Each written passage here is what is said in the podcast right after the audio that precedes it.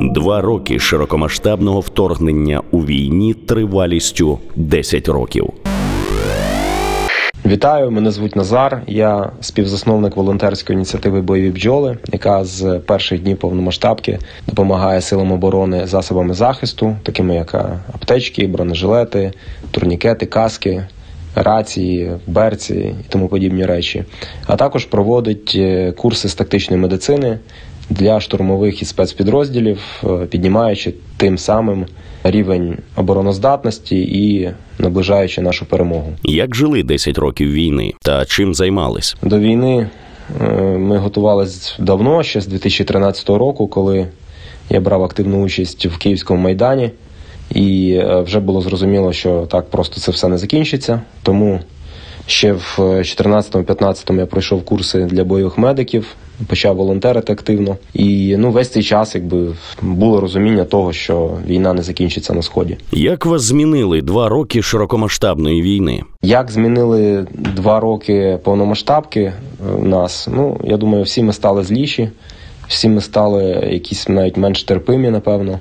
Якщо там, скажімо так, я в Києві живу з 90, з початку 90-х, тому що сам родом зі Львова. Ні дня я не розмовляв російською, але ну до цього завжди ставився якось толерантно, тому що розумів, що ну різні люди, різні погляди, і немає сенсу перевчати людину, якщо вона вважає, що їй треба спілкуватися мовою сусіда. Але якщо ми зараз бачимо людей, ну які після вже двох років того, що робила Росія, і робить, досі спілкуються російською між собою, там чи чи на людях, чи, наприклад, не допомагають збройним силам. На жаль, такі теж є. То я цього якось не розумію. У мене вже толерантності до таких людей немає взагалі. Як ставитесь до розваг і вечірок в час війни? Ну ми працюємо. От е, найкраща відповідь на подібні речі це ну з розумінням поставитись до того, що інколи бувають дні народження, там так у людей, напевно, якісь невеличкі свята. Це окей. От не можна весь час е, бути тільки у війні, але з іншого боку, закатувати якісь великі повномасштабні гулянки і тратити на це купу грошей. Це точно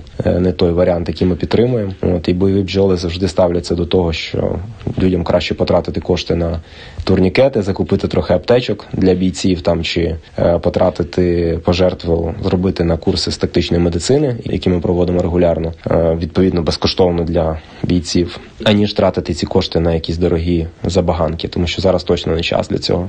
Як ставитесь до ухилянтів? Це питання таке непросте, і знову ж таки треба розуміти, кого ми називаємо ухилянтом. Є люди, які працюють, і є люди, які воюють. От в Україні зараз фактично має бути два типи людей: або ти працюєш на перемогу, або ти воюєш на перемогу, або ти сидиш і не трендиш. От оці, що сидять і не трендять, ну їм треба визначитись, тому що не може 100% людей воювати, тому що комусь треба робити роботу якусь так, яка забезпечує фронт. Наприклад, дуже багато речей, які ми передаємо бійцям, ми передаємо за пожертви. Ці пожертви дають звичайні українці, які працюють. Наша робота теж безкоштовна. Так, тобто, наприклад, те, що ми виїжджаємо в підрозділи, проводимо курси, чи те, що ми видаємо літературу навчальну, це все робиться безкоштовно, але це не береться ні звідки. Да? Це на це є якісь джерела доходів. У нас є свої бізнеси, які приносять кошти, і ну ми не можемо всі 100% воювати, бо інакше фронт впаде від того, що його просто ніхто не буде забезпечувати. Адже зарплати бійців, забезпечення армії, яке на великий процент йде з волонтерських коштів, має звідкись братись. І повірте, дуже маленька частина цього надходить за кордону. Більшість допомоги все таки здійснюють самі українці. Тому, якщо скажімо так, людина не працює, не воює, да і він молодий, має силу і можливість іти воювати. Він повинен йти воювати, тому що тут інших варіантів немає. От але знову ж таки ловити якихось людей по п'ять разів, які перепливають тису. Ну я до цього ставлюся скептично. Вважаю, що людина, яка не хоче воювати, і так таким чином це показує, повинна просто покинути Україну і е, не мати відношення до цього народу і цієї армії, тому що не заставиш е, діями цими ТЦК і діями наших прикордонників, цих от людей, які вже по п'ять разів намагаються втекти через посадку в Румунію, е, не заставиш їх воювати. Вони не стануть ефективними бійцями. Більшість з них просто в певний час відмовиться йти виконувати бойове завдання, і це може ще спричинити додаткові жертви. Тому, якщо немає мотивації, вона взагалі нульова чи відсутня. Я вважаю, що таких людей треба відпустити. Що чи хто підтримує вас? Ми себе самі підтримуємо в першу чергу. У нас є джерела доходів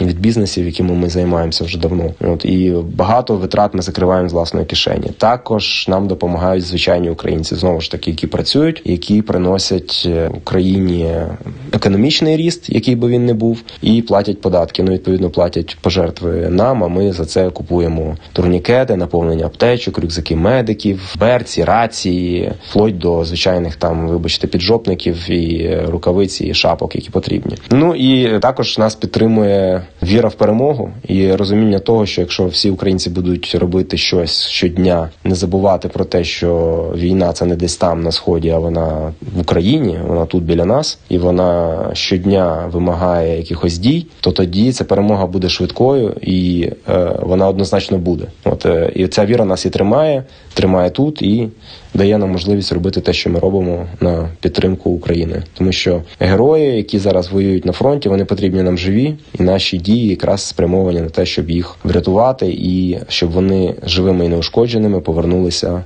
додому. Два роки широкомасштабного вторгнення у війні тривалістю 10 років.